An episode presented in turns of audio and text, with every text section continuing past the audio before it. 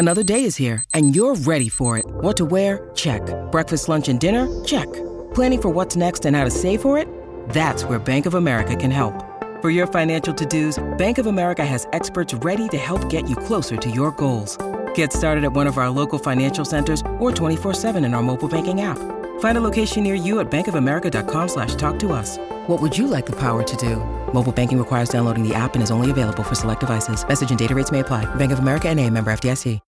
When you need mealtime inspiration, it's worth shopping Kroger, where you'll find over 30,000 mouthwatering choices that excite your inner foodie. And no matter what tasty choice you make, you'll enjoy our everyday low prices, plus extra ways to save, like digital coupons worth over $600 each week. You can also save up to $1 off per gallon at the pump with fuel points. More savings and more inspiring flavors make shopping Kroger worth it every time. Kroger, fresh for everyone. Fuel restrictions apply.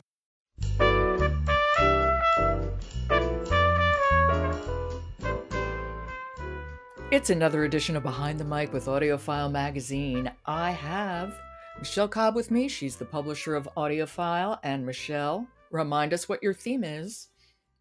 We're talking about books that made me think about casting choices and really want to jump into the casting room. Okay. Where are we jumping today?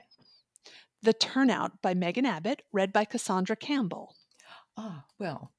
Cheers and cheers. I mean, Cassandra Campbell can read anything, and anybody would want her for everything. Yes. And this is an earphones winner, and it's about dance, which I love dance. So, and it's a mystery. The turnout is a giveaway, you know, yes. It kind of had everything for me. Sisters Marie and Dara own a school of dance, which was started by their mother. And they have a rather specific life that's filled with dance. And even Dara's husband, Charlie, who used to be a dancer, he's not dancing now because he's injured. He's kind of tangentially involved in their family business. Okay. But clearly. But it's Megan Abbott. It's more than that. Because the world of dance isn't just toe shoes and good posture. Here we have. There's a dark. Exactly. Side. Dark family deception. I was super sucked in, as with all Megan Abbott books. So it's hard not to be. So there's a fire, and it takes out one of the studios that the sisters are running, and they have to hire a contractor to get it back up and running. You know, they've got recitals to do and all of that. So Derek, who's the contractor, comes in, and he gets involved romantically with Marie.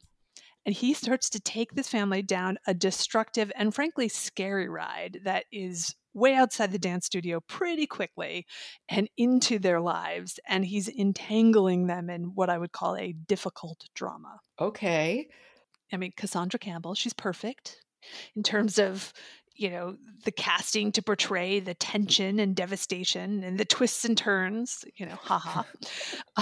So what I thought about when I was listening to this book is, did they know right away that it was Cassandra's voice that could capture all this? Because I can't imagine anyone else getting the flinty nature of Dara so well and still finding a way to help us feel empathy for those that are involved, and also to make us question whether a character's motives, which seem truly evil, really are. She is quite something, Cassandra Campbell, a golden voice, as well she should be, because she has literally a golden voice.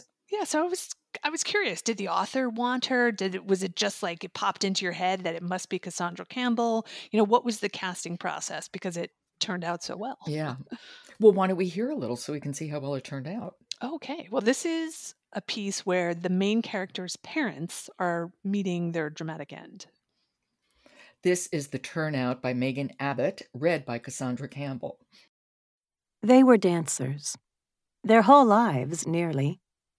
They were dancers who taught dance, and taught it well, as their mother had. Every girl wants to be a ballerina. That's what their brochure said, their posters, their website, the sentence scrolling across the screen in stately cursive. The Durant School of Dance, established 1986 by their mother, a former soloist with the Alberta Ballet, took up the top 2 floors of a squat, rusty brick office building downtown. It had become theirs after their parents died on a black ice night more than a dozen years ago, their car caroming across the highway median. When an enterprising local reporter learned it had been their 20th wedding anniversary, he wrote a story about them, noting their hands were interlocked even in death. Had one of them reached out to the other in those final moments? The reporter wondered to readers. Or had they been holding hands all along? I like so much the way Cassandra Campbell just tells you a story that is filled with nuance and textured, and also there's just such a sophistication in the way she does her art. Yes, and I think that that's really appropriate for this world where we're talking about ballet, which has its own level of sophistication. We're talking about a family drama. Everything lines up nicely, and she's able to, send the bowling ball down the lane and hit all the pins. Nice one, Michelle. Very nice. Okay. It should have been a dance metaphor probably, but I like the bowling alley. It goes well with ballet really in this odd kind of way. We were talking about The Turnout by Megan Abbott, read by Cassandra Campbell. Thank you very much, Michelle, and I'll talk to you tomorrow. Yes, indeed. Support for Behind the Mic comes from Blackstone Publishing. Monsters are real, and they want everyone to know it in Cadwell Turnbull's acclaimed fantasy novel, No Gods, No Monsters, narrated by golden voice Dion Graham. I'm Joe Reed. Talk to you tomorrow.